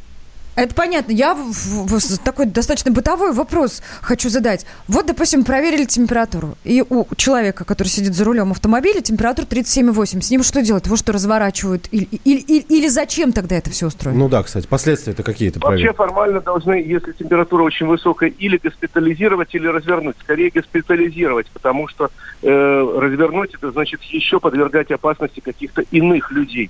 А по факту Поэтому... как получилось? Вот а вы говорите, чтобы проверяли температуру. Если температура была высокая, то что делали? Вот тут я не знаю, что делали, потому что я еще раз говорю, я рассказываю о том, что э, мне рассказывали коллеги по работе первые, а второе, то, что я наблюдал в м, Яндексе и других системах, где пробки действительно растянулись на десять километров, э, и... Э, разговорчики там были, конечно, нерадостные. Да. Тех людей, которые стояли в очереди. Спасибо, спасибо. спасибо. Игорь, береги спасибо себя. Береги себя, хорошего дня. Спасибо, что остаешься дома. Игорь Маржаретта, партнер аналитического агентства «Автостат», автоэксперт, автожурналист. Мой коллега, приятель, товарищ. Большой привет ему. Ну, слушайте, что? а я вот подумал, я подумал, слушайте, вы знаете, если, допустим, у человека обнаружили температуру там тридцать восемь и пять, тридцать семь и восемь, да, в любом случае, значит, он инфицирован. Его должны либо развернуть... Да не в любом случае, ну подожди. Ну не в любом что? случае, но температура может подняться из-за чего угодно. угодно. Ну, может, я не знаю, может, ты только проснулся, у нас слегка повышенная температура, когда не, мы не, просыпаемся. Не-не-не, подожди, Свет, это очень важный момент. С недавних пор не забывай, пожалуйста, о том, что любые проявления ОРВИ, ОРЗ приравниваются к коронавирусу. Поэтому здесь всех под одну гребенку. Так, коллеги, значит, вы должны... да. Прервались, пауза. Слушатели, дорогие, восемь восемьсот двести ровно девяносто семь ноль два. Это первый телефон, это чтобы попасть сюда в прямой эфир и говорить своим ртом, своим языком вместе с нами. Если не умеете, не хотите, не желаете, тогда пишите. Плюс семь девятьсот шестьдесят семь двести ровно девяносто семь ноль два. Расскажите, как вчера добирались на работу, о, на работу, на, на дачу. Работу, на дачу. Тоже конечно, стояли да. в пробках. Где, по какой причине, э, сколько стояли, где находится ваша дача, пересекали какие области. Все подробности нас интересуют. Еще раз коротко. восемь восемьсот двести ровно девяносто семь ноль два. Это э, позвонить, рассказать. Плюс семь девятьсот шестьдесят семь двести ровно девяносто семь ноль два. Это написать, рассказать. Прошу, продолжайте, пожалуйста, спорим. А, да?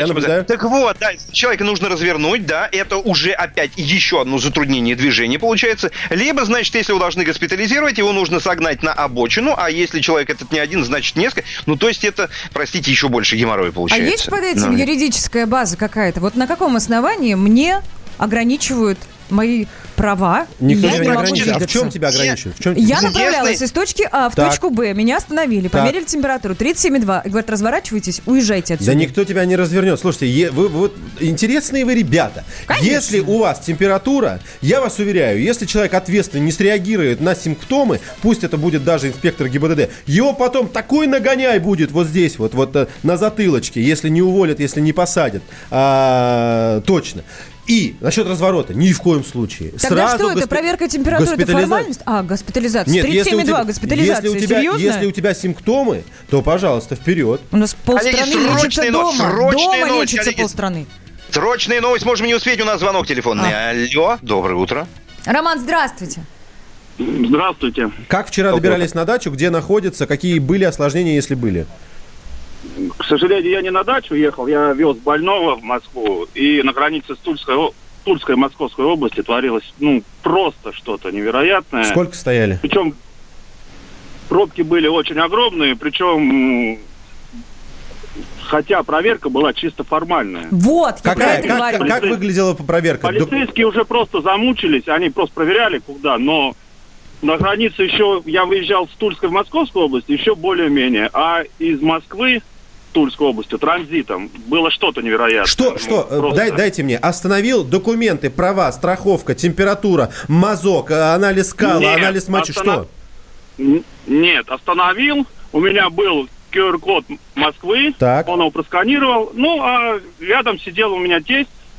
Больной, в принципе, которого я вез в Москву в онкодиспансер. И теща, ну, просто спросил, есть документы? Есть. И поехал я дальше. Все. Документы ку ар-код. Спасибо. Спасибо большое. Ну, слушай, ну, получается такая чисто символическая история. Вообще, нужна ли она, возникает вопрос после этого, да? Да, потому Стоит что... оно того или потому нет? Потому что, как вы видите, видимо, дальше пропуска дело не шло. Э, ну, и сами понимаете, даже если... Вот я себе представлю, могу себе представить, значит, инспектора с температурой, с градусником, с этим. И что? И что девяносто процентов, когда было совещание позавчера, девяносто процентов без симптомов. Ты не выявишь человека, который болеет. Максимум, что ты можешь проверить, это пропуск. Который тоже, на самом деле, я не знаю просто, как там в Туле устроен, но вот пропуск, пропуск нужен для того, чтобы реально проехать через тебя. Да мне не нужна ваша Тула, я мимо еду. Ну так сложилось, я живу в той области, а мне надо в Москву, в больницу. Как вы добирались до дачи, стояли в пробках или нет? Какие документы вас проверяли? Друзья, напишите, мы почитаем с удовольствием. Мы составим такую общую картину. Плюс семь девятьсот шестьдесят семь двести ровно девяносто семь ноль два. Это WhatsApp, это Viber. Это, кстати, абсолютно бесплатно и безопасно, добавлю, да, на всякий случай. Делитесь своими впечатлениями. Пишите. Страна на удаленке. Рубль падает. Цены растут. Нефть дешевеет, бензин дорожает. Кажется, что наступает нелегкое время.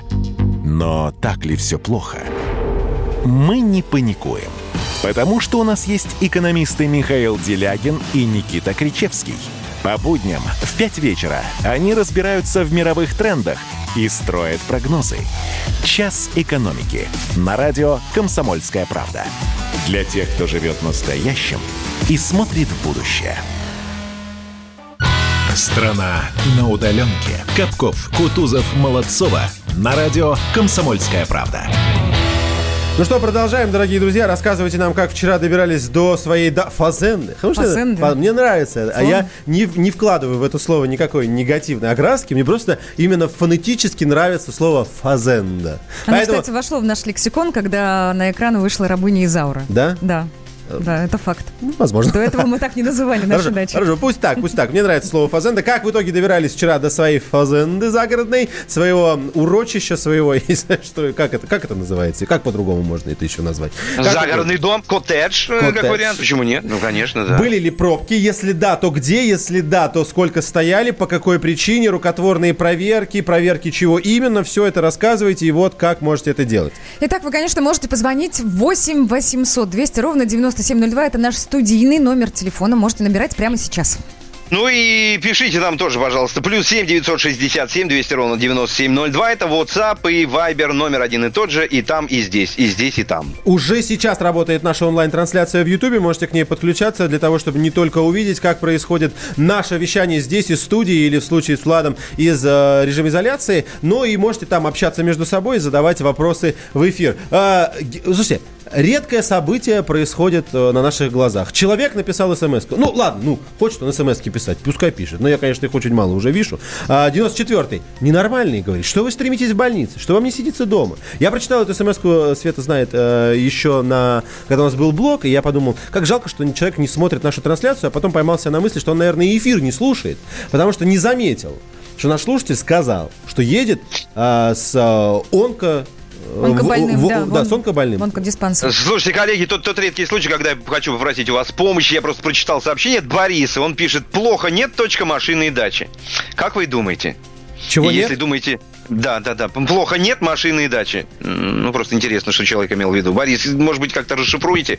Просто очень интересно. О, чё, о чем вы вообще хотели нам сообщить? У нас есть еще одно мнение, достаточно уважаемое, авторитетное, особенно в последние дни. Раньше мы фамилию эту, наверное, знать не знали, но случилось так, что эта фамилия сейчас, наверное, наравне с э, главами государств по частоте появления в медиапространстве. И она, кстати говоря, тоже про, в том числе про майские праздники. Речь, конечно, про главврача больницы в Коммунарке, которого, я напомню, зовут Денис Проценко.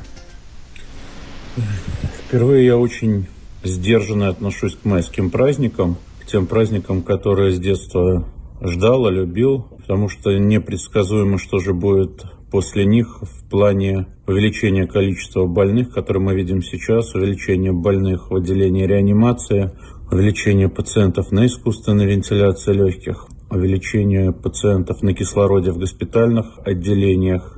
Сидим дома. Мне кажется, это самое надежное средство для того, чтобы избежать болезни. Да, спасибо ему большое. Это лишнее напоминание, которых мы сегодня слышали уже не одно, и от Дениса точно не станет лишним. Вообще очень сложно не запутаться простому человеку, потому что в одном из выступлений Владимир Путин сказал, что впереди у нас майские праздники. Вы, конечно, вы, конечно, поедете на дачу. И он поддержал да, это. Да, да, да, и вы имеете на это полное право. Сделайте, пожалуйста, все для того, чтобы себя обезопасить, и поезжайте, пожалуйста. Да. Спустя пару часов Сергей Собянин сказал, что не надо никуда ехать. Оставайтесь дома, я вас очень прошу. Ну и сейчас, получается, Денис Проценко тоже на стороне Сергея Собянина говорит, что ехать никуда не надо. Уж лучше побыть дома.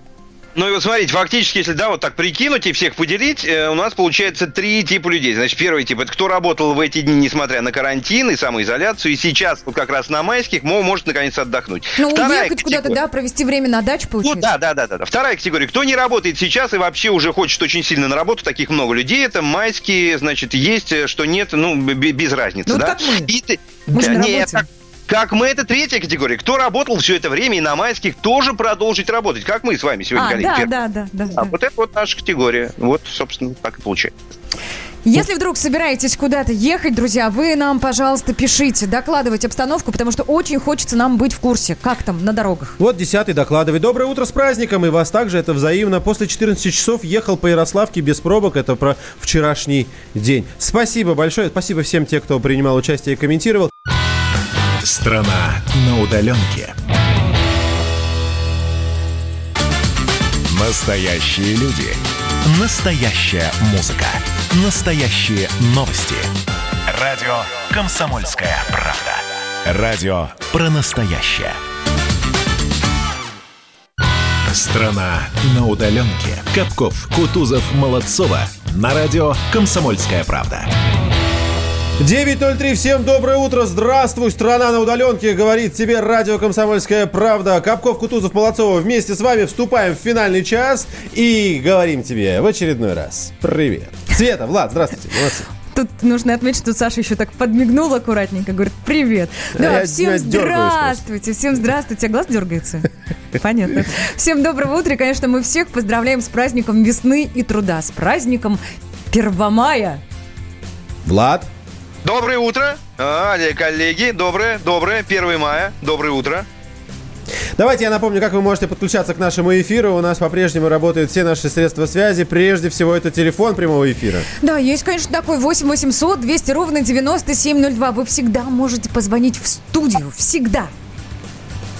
Вы также можете нам написать номер прежний, плюс семь девятьсот шестьдесят семь двести ровно девяносто семь ноль два. Ну и не забывайте, что у нас для вас, конечно же, по-прежнему работает...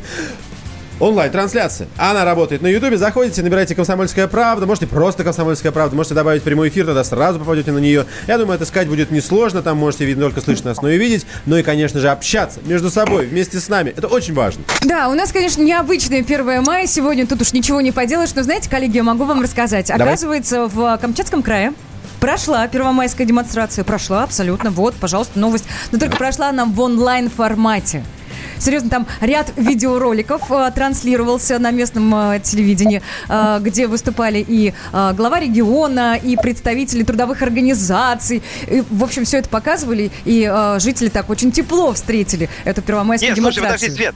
А с руководителями понятно, они просто выступают, все их смотрят и слушают. А обычные, так сказать, рядовые были, граждане... Были, были, записали как видеоролики, записали видеоролики А-а-а. и отправляли. Потом это все смонтировали в одну э, большую красивую историю. А еще могу сказать, что во, во Франции сегодня тоже будет демонстрация в одном из городов, но будет она в автомобильном формате. Там автомобили будут выезжать на демонстрацию. В десять часов утра по их времени. Ой, наша начнется. Автомобильная демонстрация вчера уже прошла стройными рядами по направлению, из города, да? по направлению в область. Да, сегодня на Камчатке стройные ряды видеороликов вышли на площадь интернет-провайдера. Так, наверное, это происходило. Я не думаю. Слушай, кто-нибудь переживает о том, что не смог поучаствовать в первомайской демонстрации? Я нет. Давайте так, честно, я нет. Ты хоть раз участвовал?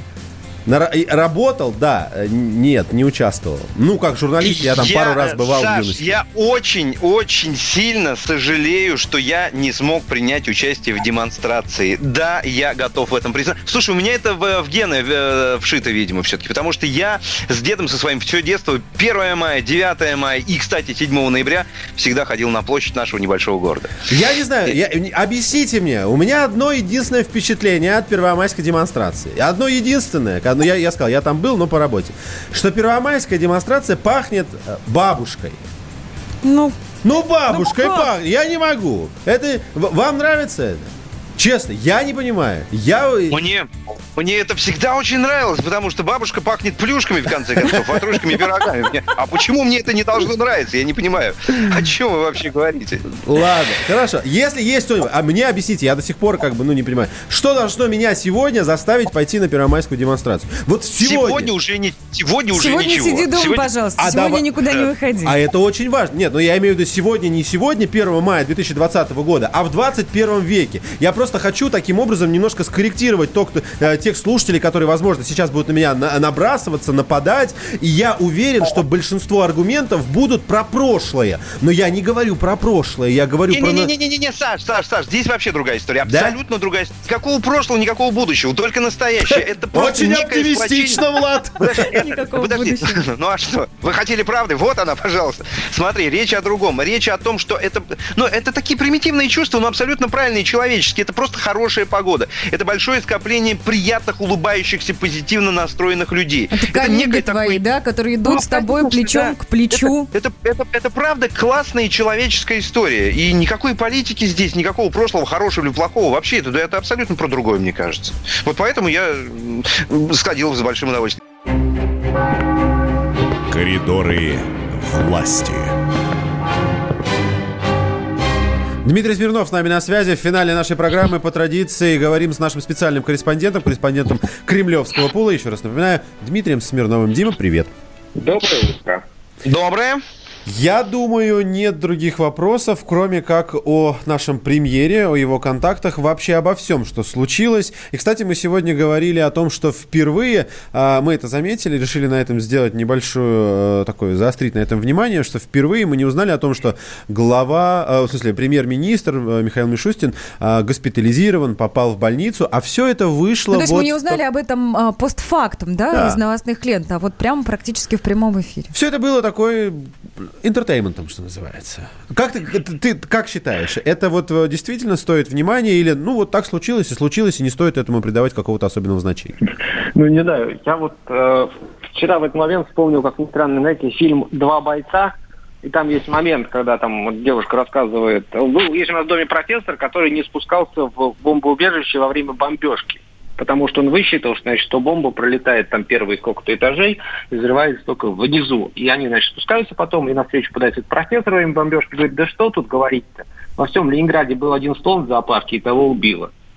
Вот. И решил, что надо спускаться в бомбоубежище. Вот в России один премьер-министр, как бы, и тот заболел коронавирусом, хотя вроде как должен беречься изо всех сил.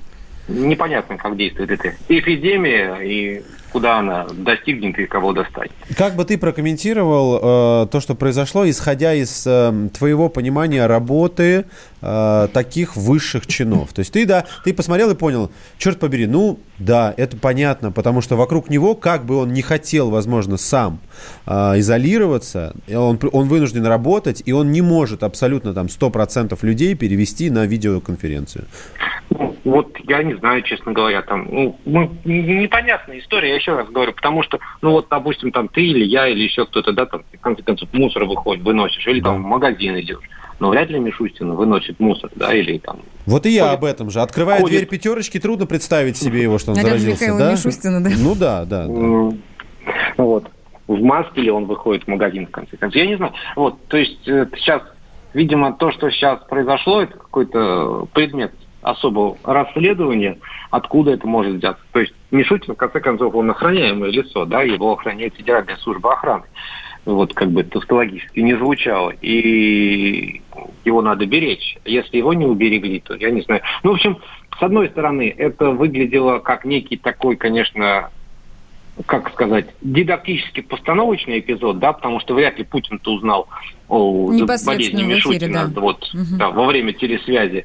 А с другой стороны, ну, как бы и гражданам сигнал, да, что если уж Мишустин заболел, то и вам сам Бог велел особо нет, не гулять по улице. Дим, есть Дима, еще скажи, один вопрос, который да, практически вот ты... висит в воздухе. Прости, пожалуйста, Влад, а то не успею задать. Ага. А когда был последний личный контакт Мишустина и Владимира Путина? Ну, вот тот, про что мы знаем в официальном виде, это двадцать четвёртого марта на совещании а, по экономическим давно. вопросам. Давно, ну, то есть, давно. Давно. Угу. Влад, ты что-то хотел спросить? Да, Дим, хочу спросить, вообще существует, как, как вообще идет проверка вот всех тех людей, которые заходят, ну, визитеры, да, в, в Кремль, в Новоогарёво, что-то поменялось, как все это происходит? Их мерят, там, температуру измеряют, что-то, то есть... Ну, как сказать? Сейчас происходит, никто не знает. Сейчас, сегодняшняя информация наша базируется на сообщении Дмитрия Пескова, который говорит, что все регулярно тестируются. Когда пандемия еще как бы не набрала какой-то ход, да, например, там журналистов перед поездкой в какой-нибудь Крым просили за сутки прийти и сдать тест. Вот, это было. Как сейчас это делается, там, и изолировано ли это все, и, там, живет ли Мишустин в Белом доме безвылазно, тоже непонятно, вряд ли, или живет, да? Вот. Ну, видимо, какой-то ограниченный круг людей, но все равно ограничить нельзя, потому что у Мишустина, в конце концов, там есть, допустим, водитель, или там семья, или еще кто-то. Вот. Но как налажен система тестирования, поскольку она не там десятиминутная у нас сейчас, к сожалению, и во всем мире, то, наверное, какой-то лаг есть временной. И сколько инкубационный период, мы не знаем. То есть коварство коронавируса, оно бесконечно. Можно, можно есть единственная тему? Надежда, что если тестирование происходит часто, то коронавирус выявили на, как сказать, на ранней стадии, да, и тогда, ну, полегче будет проходить история болезни. Технический вопрос, и, возможно, он секретный. Я не знаю, дай мне понять, если это так. Охрана... Я подмигнул. Да, да, да, да, да, спасибо. Охрана а, премьер-министра — это всегда одни и те же люди, либо это смены, которые меняются. Вопрос этот, естественно, для того, чтобы понять вот лю... круг лиц. Количество, да, да людей, кру... которые контактируют. То есть для меня это круг лиц, который не может ни в каком смысле перейти на видеоработу. А, и просто, просто чтобы понять, это два человека, которые вот постоянно с ним находятся, либо это, возможно, пятнадцать человек, которые там в течение недели меняются. Ну, это, скорее всего, пятнадцать человек, которые в течение недели меняются, точнее, там, не недели, наверное, а месяц, да, поскольку там все-таки работа у него связана с выездами, со всякими, ну, была связана с выездами, всякими перемещениями, то есть там два человека просто не способны жить в таком режиме, постоянно это обслуживая. Вот, то есть это действительно широкий круг людей, и даже при всей социальной сознательности, да, ну, невозможно в настоящее время вот ограничить все контакты там. У них тоже есть семьи, в конце концов. Да, все так. Можно еще, если у вас нет вопросов, такой короткий вопрос. А ты не видел кого-нибудь из сотрудников ФСО? Они в масках ходят? Я последний раз сотрудников ФСО видел. До того. Когда я мешаю. Тогда еще никто в масках не ходил. Да, да. Ну что ж, спасибо большое. С нами на связи был Дмитрий. Выздоровления, конечно. Конечно. Да, да, да, конечно. Спасибо, Дим. Да, Дима, Дмитрий Смирнов с нами был на связи, специальный корреспондент Кремлевского пула, издания «Комсомольская правда». Пока не выходи, не надо. Мы сами придем, если ты не против. Да, конечно, в очередной раз, и Дима нам напомнил, и мы уже говорили, еще раз это сделаем. Мы пожелаем здоровья премьер-министру нашему Михаилу Мишустину. Всем вам, конечно же, тоже. И лишний раз напоминаем о том, что ни один сотрудник ФСО, ни бронированный автомобиль, я не говорю по факту, я говорю, вот просто накидываете атрибуты, не смогут, конечно, защитить вас от той угрозы, которая абсолютно на другом уровне. К сожалению, мы об этом говорили еще в самом начале. Я, я не устаю говорить. У нас нет впечатления опасности до тех пор, пока ты не видишь клыки собаки, до тех пор, пока ты да. не слышишь Перед выстрел, до тех пор, пока mm-hmm. ты не видишь огня. Но она действительно существует. И э, не Чернобыль, э, вам ли тому пример? Да, ну смотрите, мы сегодня много говорили о том, что да, вот простые люди считают, да, ну как человек такого уровня, премьер-министр, ну охрана, все, все меры, да, абсолютно соблюдены, казалось бы, должны. Это говорит о том, что каждый человек, к большому сожалению, теоретически имеет возможность заразиться каждый день. Еще раз повторюсь, ну невозможно же, с другой стороны, каждый день делать тесты. Ну это физически и вообще никак невозможно. Впереди, Поэтому... впереди череда майских праздников. Мы понимаем, конечно, что хочется поехать на дачу, хочется как-то отдохнуть. Но мы вас очень просим, друзья, оставайтесь дома. Поберегите себя, поберегите своих близких. Позаботьтесь о здоровье в первую очередь. Мы с вами прощаемся. Хороших вам праздников. С вами были Александр Капков, Влад Кутузов, Света Молодцова. Да, но в понедельник мы, друзья, к вам вернемся. В обязательном порядке мы будем здесь, в студии, вместе с вами. Да, чем больше нас будет дома в эти праздники, тем быстрее все это закончится. Очень важно, не забывайте об этом, пожалуйста. Ну все, хороших выходных, с первого мая еще раз. Всех Будьте здоровы, счастливо, страна на удаленке. Отмечай. Пока. Пока. До понедельника. Пока. Страна на удаленке. Андрей Ковалев. Простой русский миллиардер. В авторской программе «Ковалев против». Против кризиса, против коронавируса, против паники, против кнута, но за пряники. Я расскажу вам, как спасти свои деньги и бизнес в эти непростые времена. Помните, миллиардерами не рождаются, а становятся. Ковалев против. На радио «Комсомольская правда». По будням с десяти вечера до полуночи по московскому времени.